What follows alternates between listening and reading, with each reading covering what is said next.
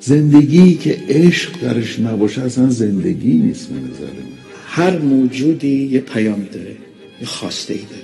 چیزی در آدم تغییر نمی‌کنه. ممکنه که فقط درک و درایت شما نسبت به اون چیزی که در درون شماست عوض بشه. انسان حتی اگر سی ثانیه زندگی بکنه تو اون سی ثانیه می‌تونه عاشق بشه. تولد و مرگ دو سر یک داستان نیست. یه آنه. بله متگردن به اون آن اینو بهش آن میگن. اینو ما نمی‌تونیم که مولانا میگه آنم آرزوست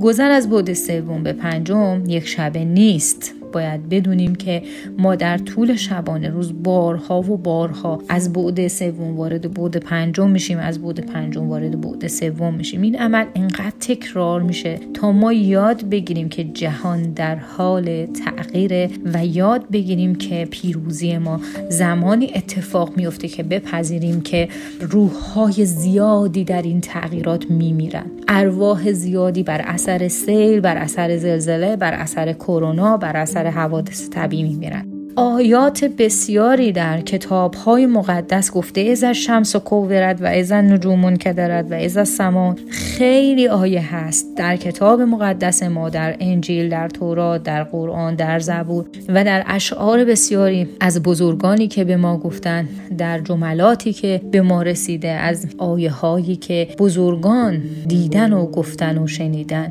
اونهایی که مسیرهایی رو تکن در اسطوره ها در داستان ها در ها خوش باشد. خوش بود گر محک تجربه آید به میان تا سیه روی شود هر که در او قش باشد.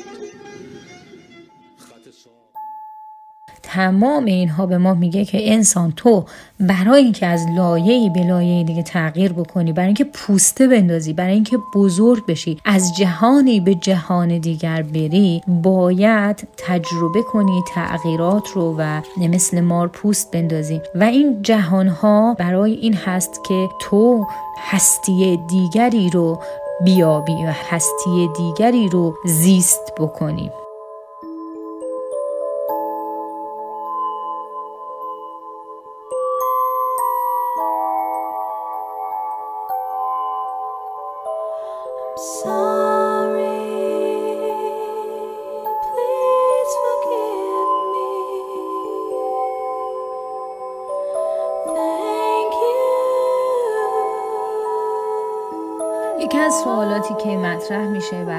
خیلی ها. این هستش که آیا این تمریناتی که مثلا شما میگید آیا اصلا جنبه علمی داره؟ اینا در روانشناسی اصلا مفهوم و پایه و اساس علمی در علم روان پزشکی داره. آیا مفاهیمی که ما امروز می‌بینیم دارن تبلیغ می‌کنن آیا اصلا ریشه و اساس علمی داره؟ آیا این تفکراتی که هست میشه بهش تکیه کرد تفکراتی که شما مثلا در ادبیات اکارتول می‌بینید و امثال هم آیا این جریان هایی که الان بلند شده که آقا بخند ببخش رها کن و شما هم بارها بارها تو ادبیات تکرار می‌کنی این اصلا زمینه علمی داره؟ آیا در شخصیت سالم در روانشناسی می‌تونیم ما روان سالمی داشته باشیم؟ اما مثلا بریم یه گوشه بشینیم تمرینات mindfulness چقدر می‌تونه تو رشد بدن و شخصیت سالم و روانیمون موثر باشه؟ این سوالات سوالای بسیار تکراری که از خیلی از ماها که روانشناس هستیم مردم می‌پرسن که اصلا مراقبه های زمینه روانشناسی داره یا نه؟ مایندفولنس در سلامت مغز تأثیری دارد؟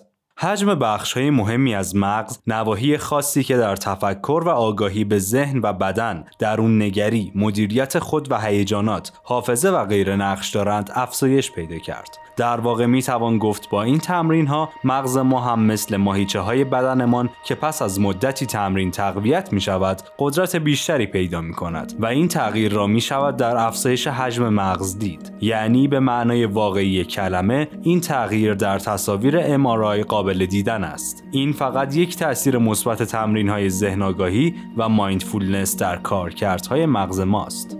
همچنین بعد از دو ماه تمرین mindfulness فعالیت این نواحی در مغز بیشتر شد و ارتباط آنها با هم بهبود پیدا کرد. معنای این تغییر در زندگی روزمره چیست؟ یعنی کسانی که mindfulness انجام می دهند بهتر و متمرکز فکر می کنند و حافظهشان بهبود پیدا می کند از خود و بدنشان اطلاعات بیشتری دارند و در نتیجه راحتتر متوجه علائم مهم بدن خود می شوند و در نتیجه کارهایی مثل پرخوری، پرخوابی، کار کشیدن بیش از حد از بدن را انجام نمی دهند. از طرفی بخش مهمی از مغز ما که مثل هسته کوچکی در اعماق مغزمان جا گرفته است که آن را آمیگدال یا بادامه مینامیم و من آن را همیشه شبیه کودک لجبازی توصیف می کنم که مدام احساسات و هیجانات ترس و عصبانیت و غیره را فریاد می‌زند در اثر تمرینات مایندفولنس ارتباط بهتری با قسمت های پیشانی مغز ما برقرار می کند. جهت اطلاع بگویم که قسمت پیشانی مغز ما مسئول بایدها و نبایدها و کنترل رفتار ماست. درست مثل مادری که فریادهای آن کودک لجباز را مدیریت می کند و تصمیم می گیرد که چه موقعی باید به آنها جواب مثبت داد و چه موقعی باید آنها را نادیده گرفت. در واقع می شود گفت که در اثر مایندفولنس آمیگدال یا کودک لجباز از بخش پیشانی یا مادر حرف شنوی بیشتری پیدا می کند و این به معنی آن است که شما راحتتر می توانید ترس، خشم و حالتهای منفی دیگر را مدیریت کنید. علاوه بر این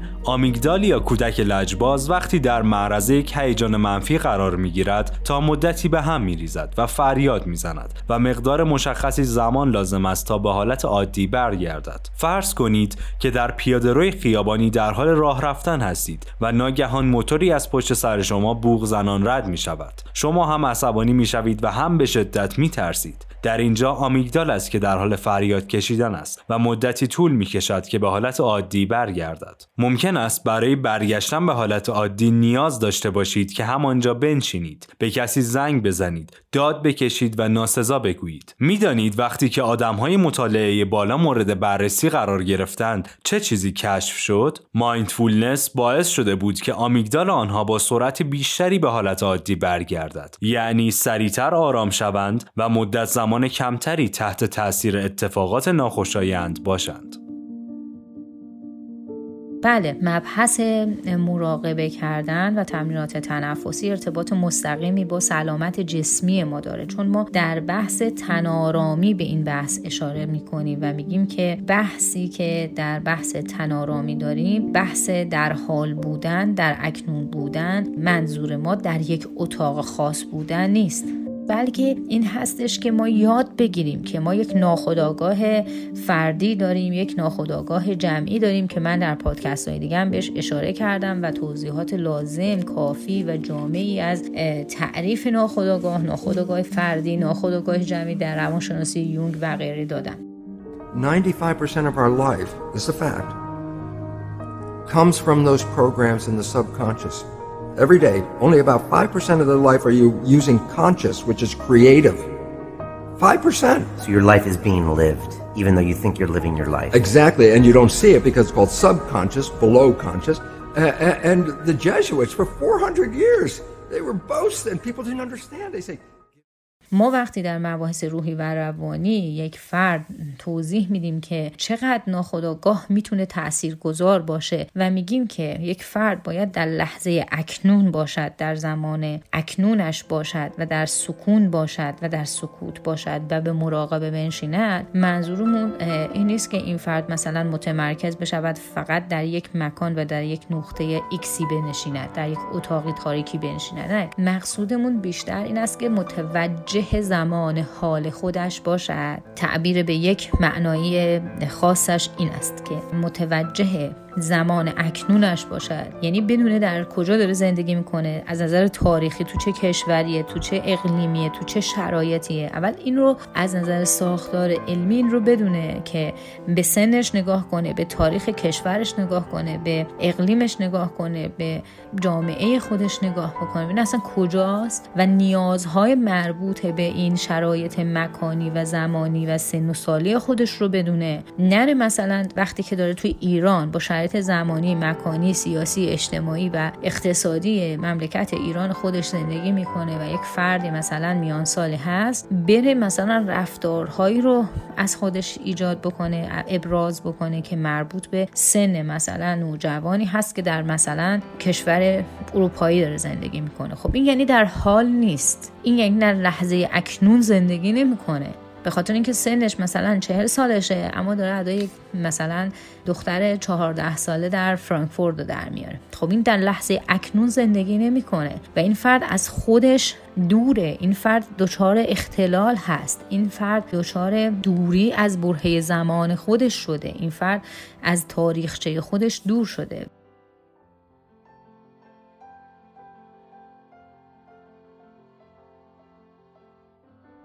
بنابراین اگه ما میگیم در اکنون باش و در حال باش یک تعبیرش اینه.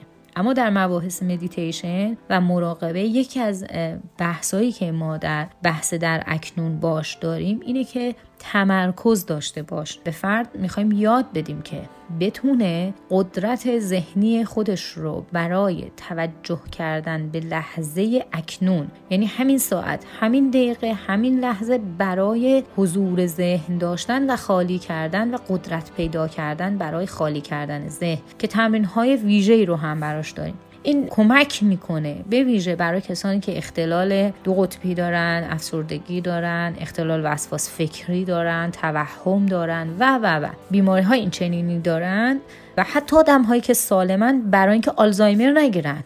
و دچار اصلا این اختلالات نشن. یعنی یک بحث پیشگیرانه هم داره. یعنی فردی هم که سالمه نیاز به ورزش ذهنی داره. و اینا هم از نظر علمی ثابت شده که تمرینات مدیتیشن بسیار کمک می‌کنه. نه خرافه است نه دینه نه غیر علمیه کاملا برهان علمی داره و بسیار کمک می‌کنه به عنوان یک ورزش ذهنی که ما بهش در اصطلاحات روانشناسی بهش میگیم ذهن آگاهی که این ذهن آگاهی میاد اتصالگاه های نورونی رو در مغز ما تقویت می‌کنه و یک خود کنترلی می‌کنه مغز ما رو که کمک می‌کنه ما در لحظه اکنون باقی بمونیم و سبب میشه مغز ما هی نرمش بکنه و این کیفیت زندگی ما رو افزایش میده و باعث میشه ما حق انتخاب آگاهانه تو زندگیمون داشته باشیم در ازدواجمون در روابط همسرمون و در کنترل بحران هایی که برامون تو زندگی پیش میاد در کنترل ترس هامون. در سوک هایی که برامون پیش میاد و وقتی دچار بحران میشیم این دیگه خیلی کش پیدا نکنه و بتونیم کیفیت زندگیمون رو حفظ بکنیم و این تمرینات باعث میشه که ذهن ورزیده ای داشته باشیم. همینطور که ما باشگاه میریم و تمرینات ورزشی باعث میشه که ما بدن ورزیده ای داشته باشیم. تمرینات ذهن آگاهی باعث میشه که ما ذهن ورزیده ای داشته باشیم. برای مدیتیشن ابتدای هم لازمه که ذهن خودمون رو از مسائل و اگر می‌تونیم استحمام کنیم لباس تمیز و راحتی بپوشیم. اگر امکانش هست شم کنار خودمون از سنگ های نیروبخش استفاده کنیم. از سنگ های در حرم نیازهای مازلو هم به این مسئله اشاره شده. یعنی در حرم نیازهای مازلو نیازهای انسان به همین شکل سطح بندی شده. نیازهای بشر در طول تاریخ تغییر شکل پیدا کردن و بشر برای اینکه بتونه نیازهای خودش رو به صورتهای مختلفی تأمین بکنه کم کم کم کم سطحهای مختلف این حرم رو در طول زمان طی کرده. در عصر شکار سطح نیازهای انسان در حد نیازهای فیزیولوژیک بوده و انسانی که توی این سطح زندگی می‌کرده نیاز به امنیت داشته و برای او اولویت اصلی حفظ بقا و حفظ نیازهای فیزیولوژیک بوده یعنی انسان در سطحی زندگی می کرده که بایست فقط نیازهای فیزیولوژیک خودش رو تعمین می کرد. اما در عصر بعدی که ما در هرم مزلو مشاهده می کنیم که عصر کشاورزی هست انسان نگاهی به رو به آینده داره و باید کشاورزی کنه باید شخم بزنه گیاه بکاره رژیم بکنه محصول بده و در عصر کشاورزی ما اولویت رو برای انسان حفظ امنیت و بقا می بینیم به قول استاد بزرگوارمون استاد سرگلزایی که در مقاله خودشون اینجوری اشاره کردن که در این دوره ضرب هایی که رواج پیدا کرد و مربوط به دوره عصر کشاورزی می‌دونن این ضرب المثل ها رو آسه برو آسه بیا که گربه شاخت نزنه کلاه تو محکم بگیر که باد نبره. یا ضرب المثل ما نه سر پیازی نه پیاز.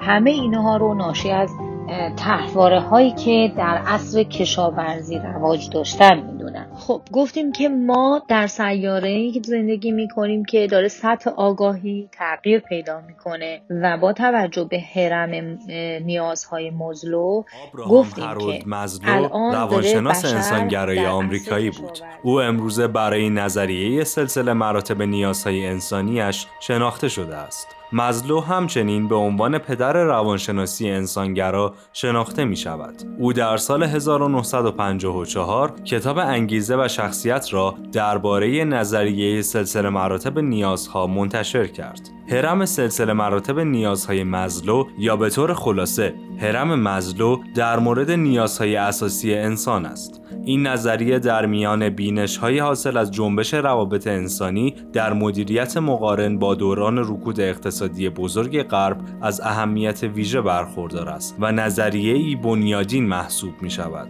این نظریه از نظریه های محتوایی در مورد انگیزش به شمار می آید. نظریه های محتوایی الان داره بشر در اصل کشاورزی هست و در اینجا دقیقا در اصل کشاورزی دقیقا می‌بینیم که قوانین هم داره تغییر می‌کنه یکی از این قوانینی که داره تغییر پیدا می‌کنه در عصر کشاورزی نظام بردهداری هست که به دلیل اینکه همه داره ماشینی میشه و هزینه های بردهداری داره میره بالا می‌بینیم که دیگه بردهداری صرف نمی‌کنه برای بردهداری On horseback escorting 43-year-old Donald Neely using a rope. Better communities, people talking to each other. ها رفتن تو آمریکا کشور آمریکا رو تسخیر کردن زمین رو به خودشون منتقل کردن. بردهداری رو مرتبه برپا کردن. 60 70 میلیون سرخپوست در 300 سال کشتن که صاحب زمین ها بشن. لاقل 20 میلیون سیاه‌پوست رو برده کردن. بردهداری جدید که 2000 خورده 3000 سال پیش بود دوباره به وجود اومده. یه دید اینجوریه. ما سرمایه داریم. حق انسانی واقعی داریم. اونی که سرمایه نداره کارگره مثل برده میمونه می‌تونه بمیره.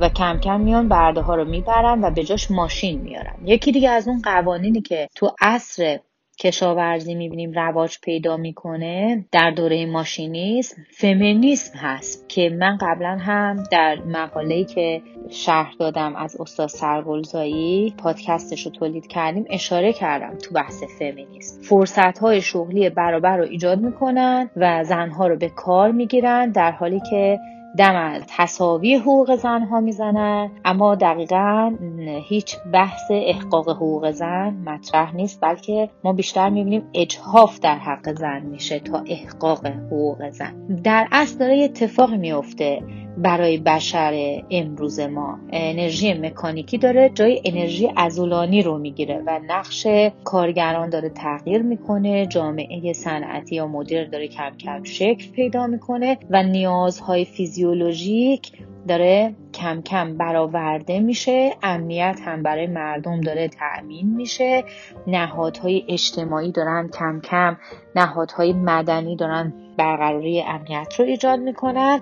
دولت ها حالا دارن تشکیل میشن. خیلی دقت کنید. ببینید من می‌خوام بگم که چرا داره بود سوم میره به سمت بود پنجم؟ چرا ما باید آگاه بشیم؟ چرا ما باید الان انقدر احساس نیاز داریم؟ انقدر احساس خلع داریم؟ این خلاها از کجا داره ناشی میشه؟ چرا ما یک دفعی انقدر سیستم ایمنیمون اومده پایین؟ چه بلایی سر ما آوردن؟ چه اتفاقی حکومت ها صاحبان ثروت و قدرت با ما کردن. امپریالیسم جهانی با ما چه کرده؟ سیستم های فاشیستی در جهان با ما چه کردن؟ فتشیسم با ما چه کرد؟ فمینیسم با ما چه کرد؟ چرا جهان در حال فروپاشی است؟ چرا سیاره ما خسته است؟ چرا ویروسی مثل کرونا باید بیاد و انقدر سطح ایمنی مردم دنیا پایین باشه که همه فشل بشیم و مجبور بشیم تو خونه ها بشینیم و انقدر بترسیم؟ با یه کرونا با یه ویروس کوچولو انقدر باید سطح ایمنی ما پایین باشه. پس از اینجا به بعد خوب گوش بدیم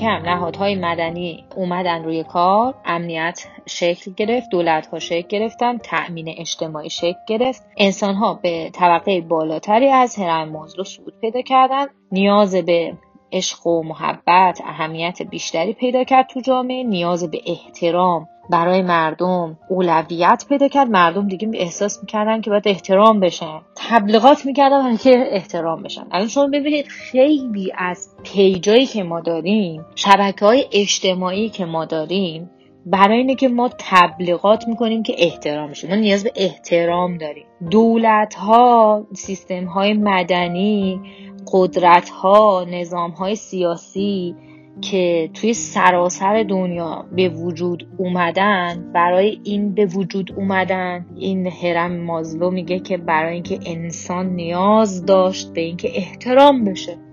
به خاطر اینکه احترام بشه. این نیاز در بشر به وجود اومد.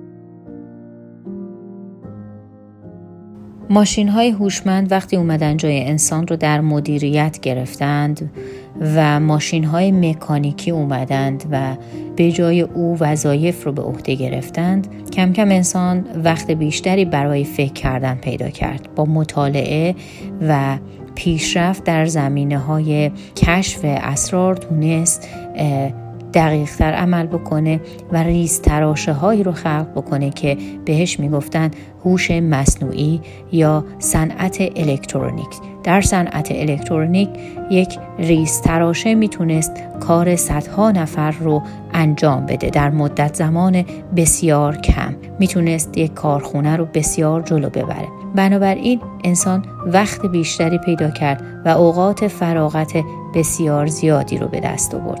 سرعت تولید او بالا رفت و به همون میزانی که تولیدات بیشتری رو انسان تولید می‌کرد مصرف زدگی بیشتری در زندگی پیدا کرد و جوامع دعوت شدند به اینکه بیشتر مصرف کنند بیشتر تولید بکنند و همه اینها باعث شد که سبک و ساختار زندگی بشر رنگ دیگه پیدا بکنه و همه اینها بیولوژیک و ساختار زندگی او رو از چرخه‌ای که می بایست حرکت بکنه خارج کرد.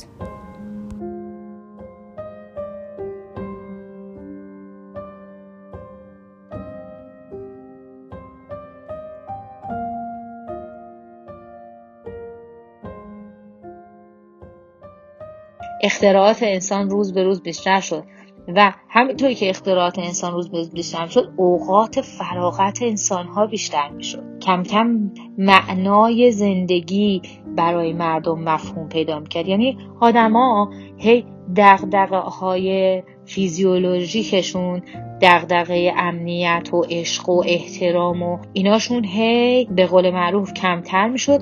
آدما وقت پیدا می‌کردن به موضوعات بیشتری فکر بکنن. میگم مال من کیم در چی اومدم؟ دیگه دنبال نون و آب و کفش و کیف و اینا کمتر بودن چون اینا تعمین بود. برفتن راجع به کشف کردن خودشون و آفرینششون و از کجا اومدیم و فضا رو پیدا کنن و کره زمین کجاست و ماه کجاست و ما کجاییم. بهش می‌گفتیم کشف خیشتن خیش و آفرینش خیش و معنای زندگی. ها دنبال این بودن که از کجا آمدم آمدنم بهر چه بود؟ به کجا می روم آخر؟ ننمایی وطنم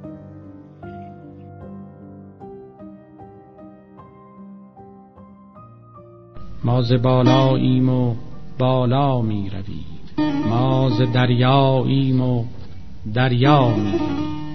ما از آنجا و از اینجا نیستیم. ما ز بیجاییم و بیجا می روید لا اله در پی الا الله است. همچو ما هم به الا می رویم قل تعالو آیتی از جذب حق. ما به جذب حق تعالی می رویم کشتی نوحیم در طوفان روح لا جرم بی دست و بی پا می همچو موج از خود برآوردیم سر باز هم در خود تماشا می راه حق تنگ است چون سم الخیات ما مثال رشته یکتا هر کسی می‌تونه خودش فکر کنه که درخت چه پیامی داره. به میلیاردها درخت در عالم وجود داره. دو تا جز هم دیگه نیستن. انسان ها چه پیامی دارن؟ پیام مهر پیامش عشق پیام صلح. اگه حتی به جای نرسی ولی حرکت کنی.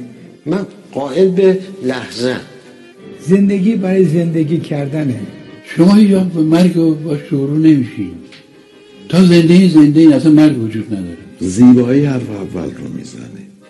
فراتر از فیزیک و این چیزی که شما داری لمسش می‌کنی. حس رویا کردن مهمترین چیزی است که بین تمام خلق الله تقسیم شده به نسبت. ذهن امروز خیلی پیچیده شدن حرفای روون براشون ثقیل شد در واقع طریق رویا کردن این شانس رو داری که تحمل بکنی بعضی از سختی های زندگی که غیر قابل تغییر پشت این خورشید یک حقیقت دیگه هست. اما ما الان خورشید می‌بینیم که ظاهری و نورش آفتاب در جامعه پسامدرن کسی که مطیع مریضه. در جامعه فئودال کسی که خلاقه و آزاد اندیشه مریضه. به قول میشل فوکو در کتاب تاریخ جنون میگه که در یک دوره تاریخی ملاک سلامت روان توی یک دوره تاریخی می‌تونه نشونه بیماری توی یک دوره تاریخی دیگه باشه. به خاطر اینکه توی یک جامعه می‌تونه همزمان یه طرحواره نشانه بیماری باشه توی یه جامعه دیگه نشونه سلامت باشه. به خاطر اینکه نگرش ها فرهنگ ها و همه اینا ممکنه با هم فرق بکنن و آدما به خاطر اینکه با هم فرق بکنن برای اینکه انسان ها دچار تناقض و تعارض و تضاد دائمی تو درون خودشون هستن.